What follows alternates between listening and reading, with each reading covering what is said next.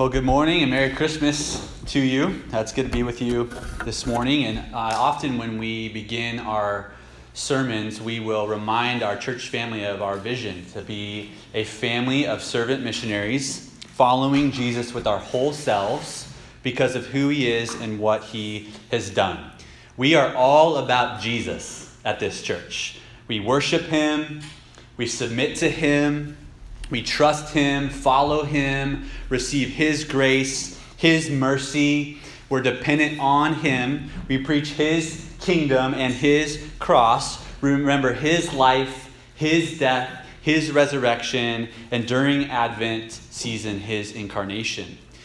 Praise be to the living God who sent His Son in the form of a baby to bear upon His shoulders the full weight of God's wrath. That we might experience freedom from sin. That we could rest in grace. And that we could have the guarantee of the full redemption and restoration of our entire being and the entire world. Can we just, as a church, rest in that truth this morning? Find hope in that truth this morning. Uh, I don't know about you, but I really hate running. Uh, I'm not a runner. It feels pointless to me. Uh, I know all the reasons why people love it. Um, it's you know good for you, and you get to challenge yourself and be in nature and all the things. Um, but I hate running. I like sports, like I like soccer, especially when I'm destroying Maggie when I'm playing her in soccer. No, I'm just taunt, I'm just taunting her so we can get the soccer going again. Um, yeah, I like to play a sport that involves running, but like just running to run, meh. Um, when I think about running, I usually imagine being in some scenario where I wish I didn't have to run, where I'm like running away from something or someone that I'm afraid of. Um, so I'm imagining like a large herd of cattle or something like chasing me down a hill. Like th- those are the like negative experiences in my mind when I think about uh, running. So I was trying to think about when have I run where I was excited, where I was pumped about running, and there was something I was running to uh, that was good. And I, I literally couldn't think of a time where I'd like run for joy. Um, but I, I did remember of an occasion where I saw somebody else running for joy. And uh, th- their joy in that moment invo- invoked joy in me. It was probably a little more than a year ago. One Sunday after service, our whole church family went down to the panhandle to play kickball. And I had Tony on my team. And I don't know if you guys know this or not, but Tony normally walks around with a cane. Did, did, you lose your cane? Need to get you a new cane. You leave it on the bus? We need to get you a new cane. But I had Tony on my team to play kickball. And he gets up, it's his turn to get up, and all of a sudden I'm like, okay, we're gonna see how this goes. And Tony just kicks this ball so, so far and so high, but then he just starts booking it towards first base faster than I've ever seen a grown man run in my life. Um, and I was thinking, there must be a million dollars buried under first base, dude, because Tony is getting after it. And the pure joy on that man's face when he was running to first base uh, will stay in my memory forever. When something is beautiful and worth celebrating and the beauty overwhelms us, when we know where treasure is, we drop everything and run to it. Like, that's what this story is about. That's what these shepherds did.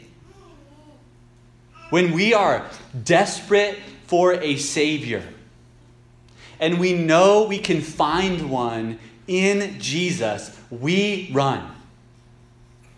We make haste. There's no delay. Nothing else matters. Nothing is as important in that moment as getting to Jesus. Let me pray for us before we jump into our text. Jesus, we need your help this morning. We don't run to you. We don't we often don't view you as treasure. Uh, we spend most of our lives aimlessly running away from our fears rather than intentionally running toward you. And so we need your help this morning. Jesus, would you reveal yourself in this story? Would you cultivate our imaginations? Help us to put ourselves in this scene and experience this in a new and real way this morning. We love you. It's your name we pray. Amen. We're going to go through this passage, and as we look at Jesus' birth in Luke's account, there's four things that I think are really important, and I promise to go through them quickly, uh, that we're going we're to look at together. One is the importance of the context, okay, the historic moment of what's actually going on um, in the Roman Empire in the Middle East during this time. Number two, the setting, so the actual location of Jesus' birth, where he's at in Bethlehem and in the manger, in the stable. Number three, the witnesses, the shepherds. Like, why are they there? What is God telling us through these men who get to see Jesus for the first time? And then finally, the message of the angel's words to the shepherds. Those are the four things that I want to look at this morning. So let's start with the context. We're going to pick it up in verse 1. In those days, a decree went out from Caesar Augustus that all the world should be registered. This was the first registration when Quirinius was governor of Syria. And all went to be registered, each to his own town. And Joseph also went up from Galilee, from the town of Nazareth to Judea. That's about 80 miles. That's a walk from here to Sacramento, okay? To the city of David, which is called Bethlehem because he was out he was of the house and lineage of David to be registered with Mary, his betrothed, who was with child. Now Luke is a Gentile who became a Christian. He's also a physician and is set out to write an orderly and historic account of Jesus' life and teaching. He tells us that much in Luke chapter 1. It's really important to Luke that his readers understand what was going on during the time of Jesus' birth. He mentions Caesar Augustus here very intentionally. If you don't know your Roman history, Augustus was the great nephew of Julius Caesar, an important politician who was the first Roman to ever be deified and considered a god. Okay, Julius Caesar claimed to be a god. He was assassinated but named Augustus who was his nephew, as his adopted son and the heir in his will to take over for him.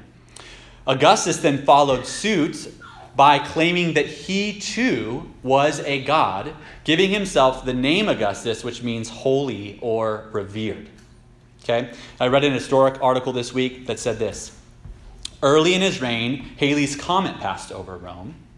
Augustus claimed it was the spirit of Julius Caesar entering heaven if Caesar was a god, then as his heir, Augustus was the son of God, and he made sure that everybody knew it. Now regarded as part God, Augustus encouraged stories of his frugal habits. Check this out. He let people know that he lived in a modest house, slept on a low bed, and when he wasn't fasting, ate only very plain food like coarse bread and cheese.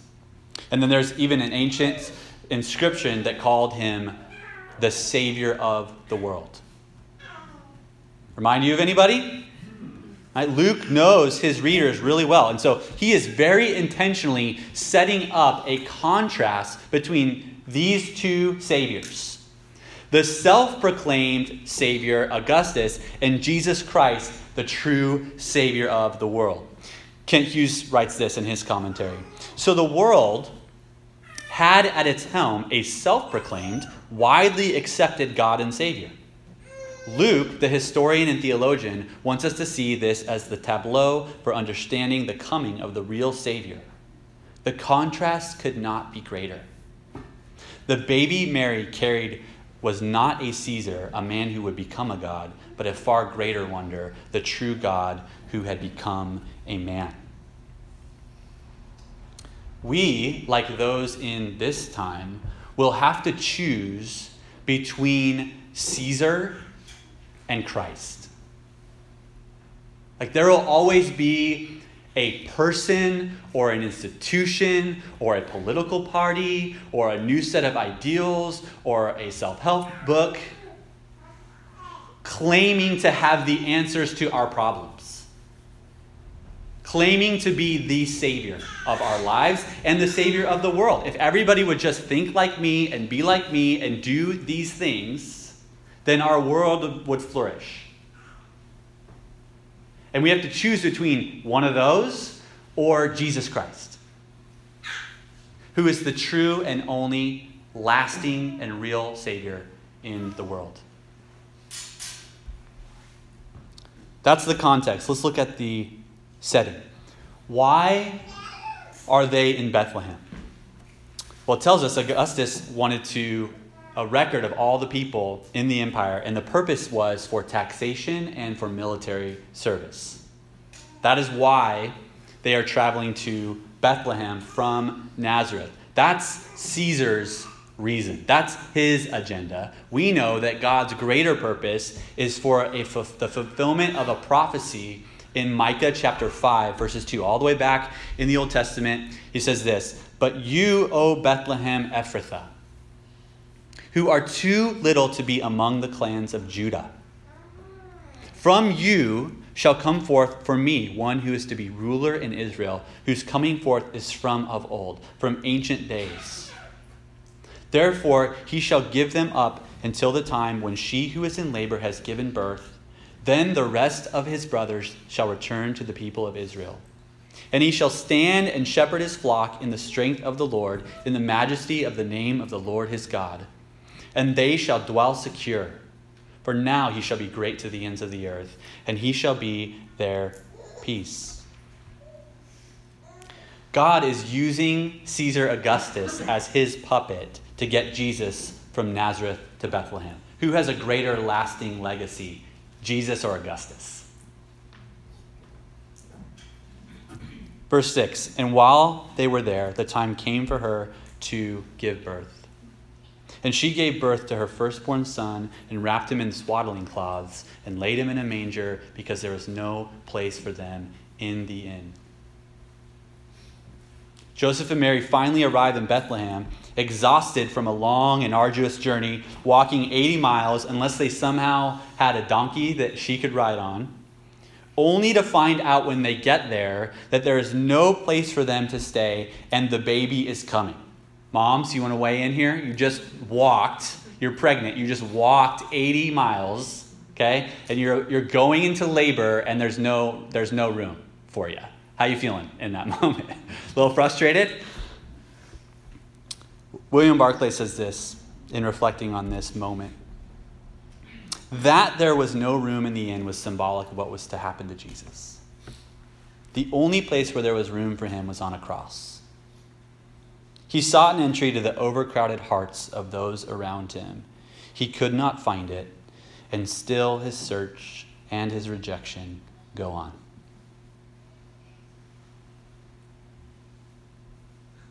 Imagine your heart is like Bethlehem. Jesus is seeking to be born there. It's his chosen birthplace. Luke draws our attention to this detail of the story as a way to ask us whether there is any room for Jesus in our lives.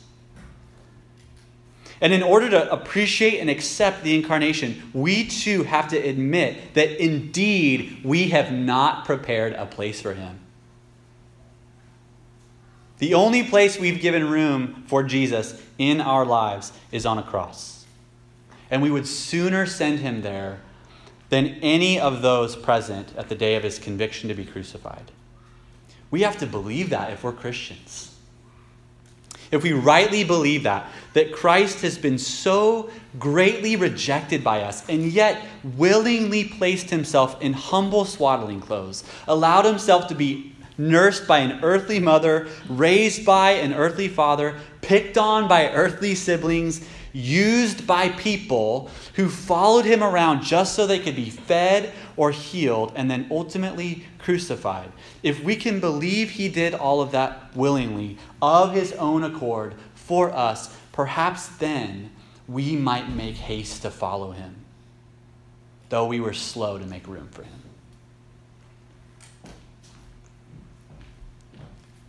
Yahweh was specific about the conditions of Jesus' birth. Imagine God the Father preparing the scene, setting up the scene for his baby boy to be born. He decides it will involve dependency, it will involve humility. I'll place his birth mom and adoptive father in such a place, such a state that they will have had to give up all control over their circumstances. The space must be dirty, it will be lowly. Unlike an earthly mom and dad, right, who might say only the best and the highest and the most pristine for my child's birth, God the Father contrasts his expectations by saying only the lowly for my exalted firstborn son. Indeed, if you want the whole world to know that your birth has meaning for them, you will have to dress down. You will have to make yourself lower than the least of these, because otherwise you will have excluded someone. God will not have it. Not for his boy. No, his son will be meek and lowly and at the bottom, because from the bottom, he will have all people in view, and he came for them all.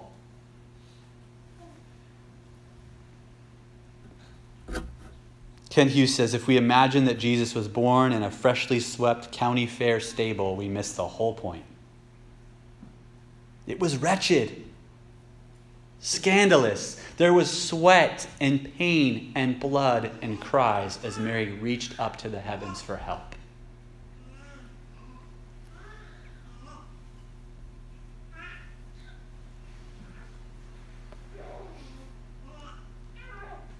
Just want us to listen to that sound for a second.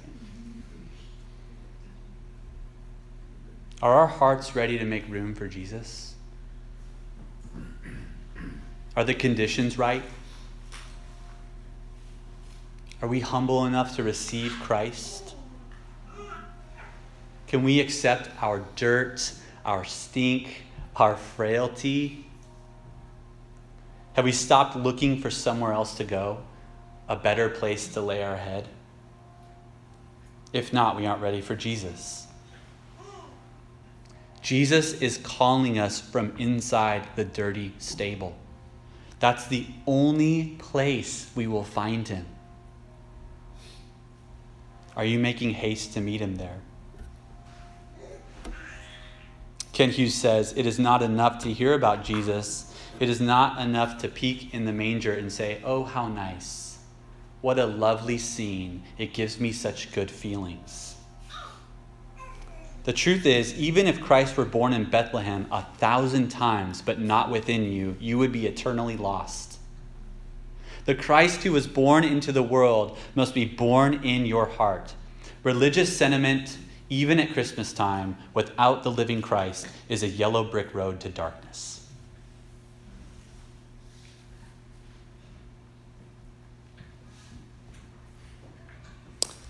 Let's look thirdly at the witnesses. Just as significant as the historic setting and the location of Christ's birth are these first witnesses. Verse 8 And in the same region there were shepherds out in the field, keeping watch over their flock by night. And an angel of the Lord appeared to them, and the glory of the Lord shone around them, and they were filled with great fear. What do we know about shepherds in Palestine in the first century? Well, if we trace the history of this profession in the Bible, we actually kind of get mixed messages. On the one hand, patriarchs, prophets, and esteemed members of Jesus' own genealogy, like Abraham, Moses, Rachel, these are all people that held the position of shepherd. King David was a shepherd and penned what is arguably the most popular psalm of all time, Psalm 23, that equates God's very nature and character with shepherding. But what God demonstrates as a high position in his kingdom often has a way of being slowly denigrated by those who do not truly know him. So by the time we get to this setting, shepherds have fallen to the lowest place in the social order of the Jewish people. How can that be? But they have. They were considered ceremonially unclean by the Pharisees and religious leaders of the time. Hughes says shepherds were despised by the good, respectable people of that day. According to the Mishnah, shepherds were under a ban. They were regarded as thieves. The only people lower than the shepherds at that particular time in Jewish history were lepers. One passage describes them as incompetent. Another says no one should ever feel obligated to rescue a shepherd who has fallen into a pit. That's not nice. hey, these guys are dirty. They're on the fringes of society. They didn't participate in the regular religious rites of the people, they were outcasts. These are the people that we ignore when we walk down the street. The people that we think are unclean, or we don't like the way they smell, or they don't talk like us, act like us. Why are these shepherds here? This is meant to give us hope. It's meant to help us find ourselves in and identify with these men. It doesn't matter how important you are or how successful you are, each of us is somewhere on the edge of some circle or just on the other side of a closed door where the really important people are. Right? Is that not true? If it is indeed true that all are welcome to celebrate the coming of Jesus, then what better way to demonstrate that than by choosing shepherds to be the first witnesses of his birth? This is the God of the Bible. He takes the least expected and elevates them to high positions. In his kingdom, the first are last and the last are first. We're getting ready in January to go through the entire narrative, the whole story of God in five weeks from the beginning to the end. And man, you'll just see that over and over and over. You'll, as you hear about these characters who are in God's story, that are part of his plan, that are in the genealogy of Jesus, you'll ask yourself over and over again, why them? Why them? Why them? Why them? Why them? What is God doing? What is He cultivating in your heart? Maybe you would ask yourself, why me? Why them? Why me? If them, maybe me.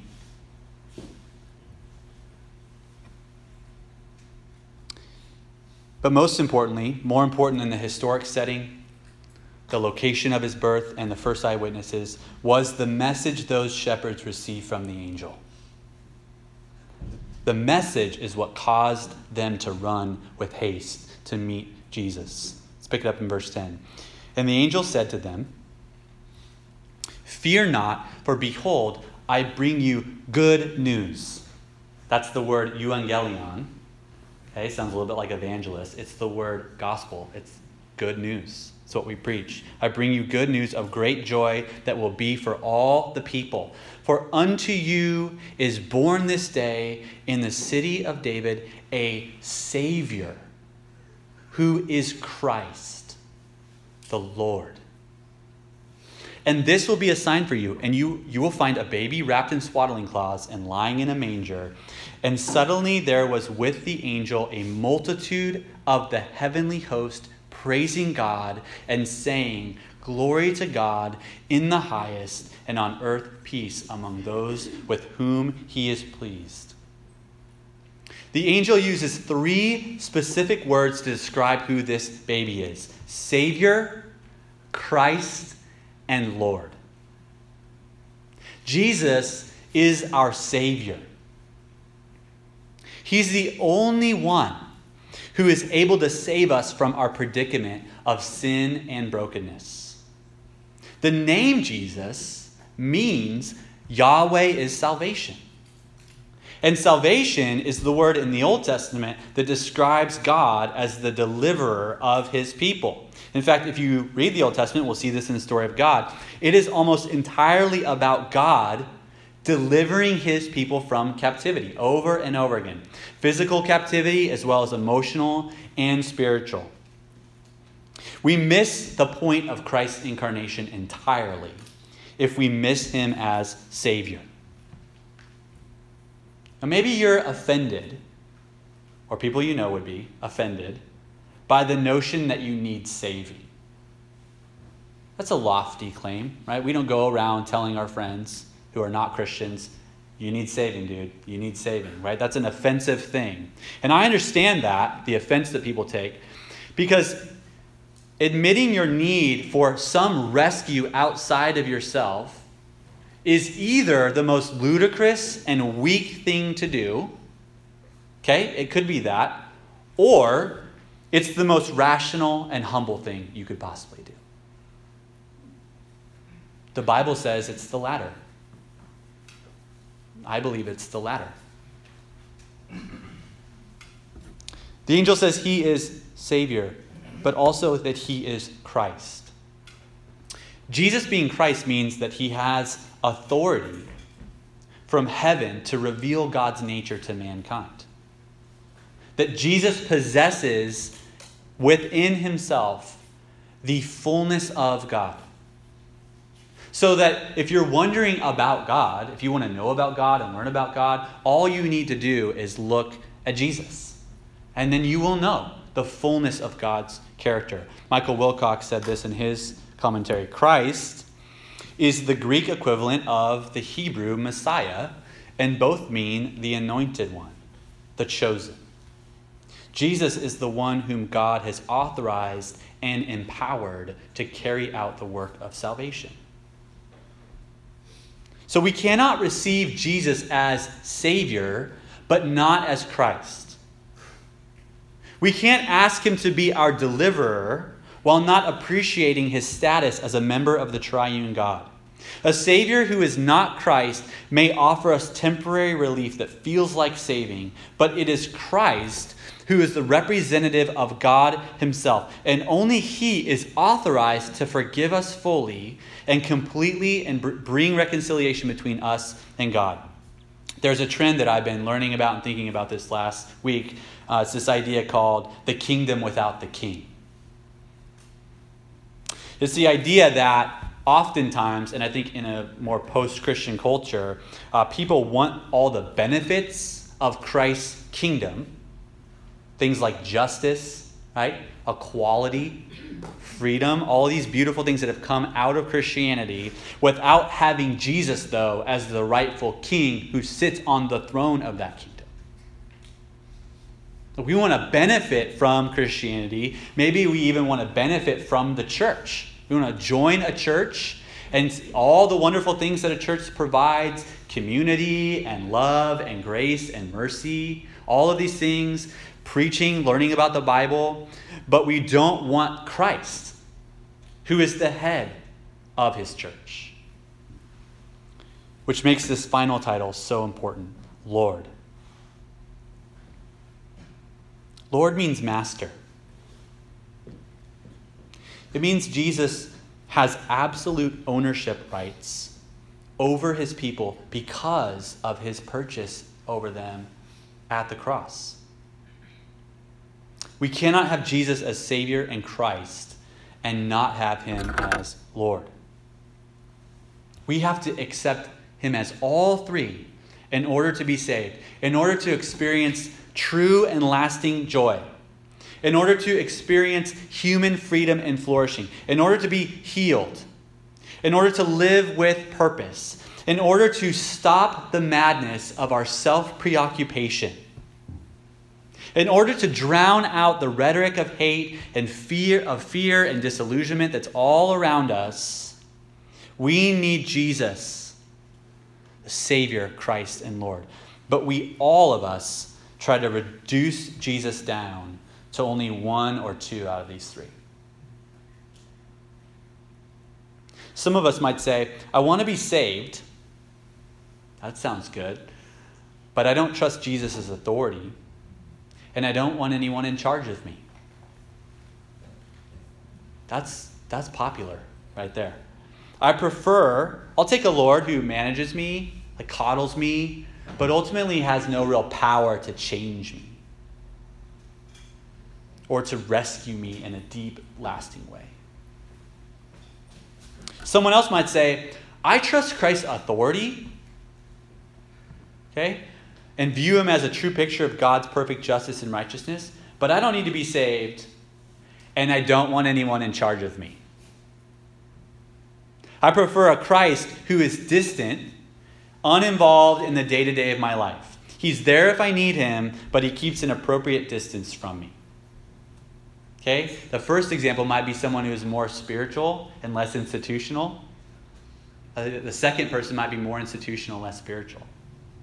Appreciating different parts of Christ's nature, but not the full thing. Which of those do you have a tendency toward?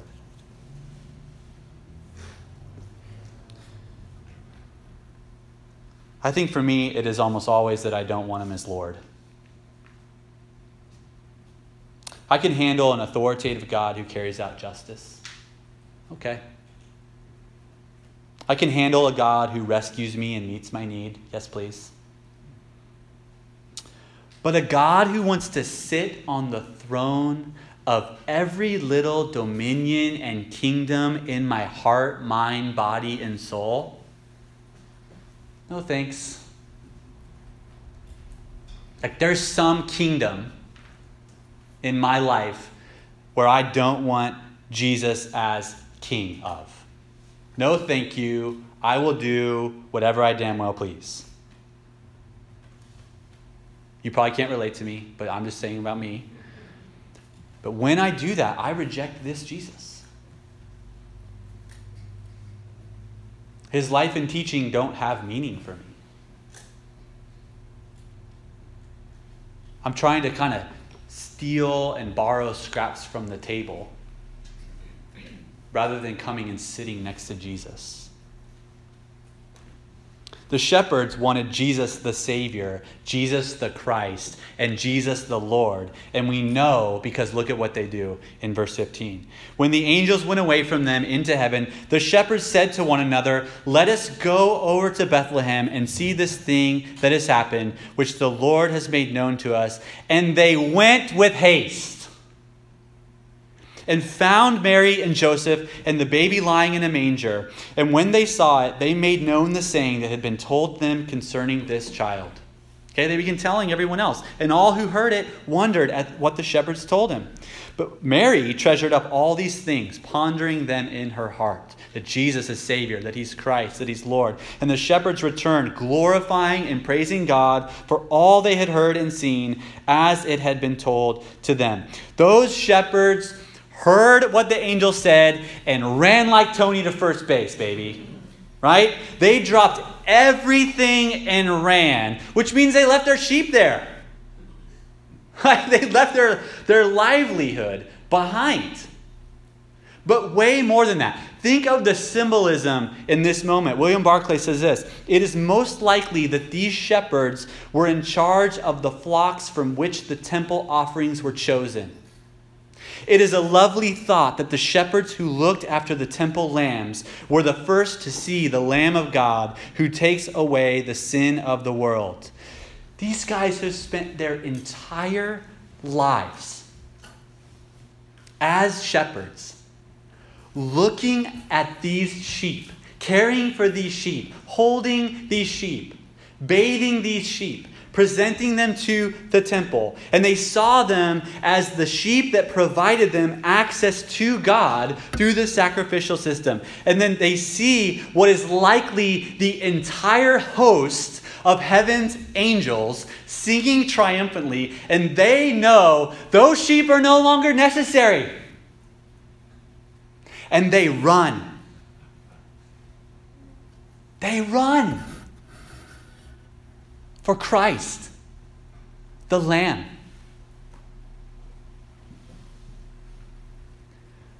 What are we waiting for? What are we afraid to leave behind? What sheep are we still clinging to? Hoping that maybe this will somehow save me when Jesus has been born and he's right over there in a stable, laying in a manger, close enough that he's in running distance. Will we make haste to meet him? Michael Wilcock says, through him is to be done God's saving work, for to him is given God's authority and he is himself God come in the flesh, Jesus the Christ, the Lord. In him and nowhere else is salvation to be found. Can we have enough of him? Or say enough of him? Shall we not rather, once we have grasped what the angel is telling us about him, follow the shepherds in seeking him with all haste and then making known the wonderful news? I pray that we will. I pray that we'll do that. Bow with me. God, thank you for the opportunity to gather with your church family this morning. I'm thankful for those who are here and still in the city and not traveling yet. I thank you for the friends and family members that are with us this morning who have traveled to be with family. It's a gift to gather, to worship you, to remember all the prophecies that were about you, Jesus, and to just use our imaginations to place ourselves in those shepherd's shoes and wonder what would we do? How would we respond? God, I pray as we end this new this year 2018 and we spend time with friends and family and rest, celebrate Christmas. Jesus, I pray you would help us to make room in our hearts for you. And I pray that you would mark us in this next year with the same joy that these shepherds had. And that that joy would last. It would be a lasting joy as we remember you, Jesus, what you did for us and how you did it. We love you and thank you and worship you. It's in your name we pray. Amen.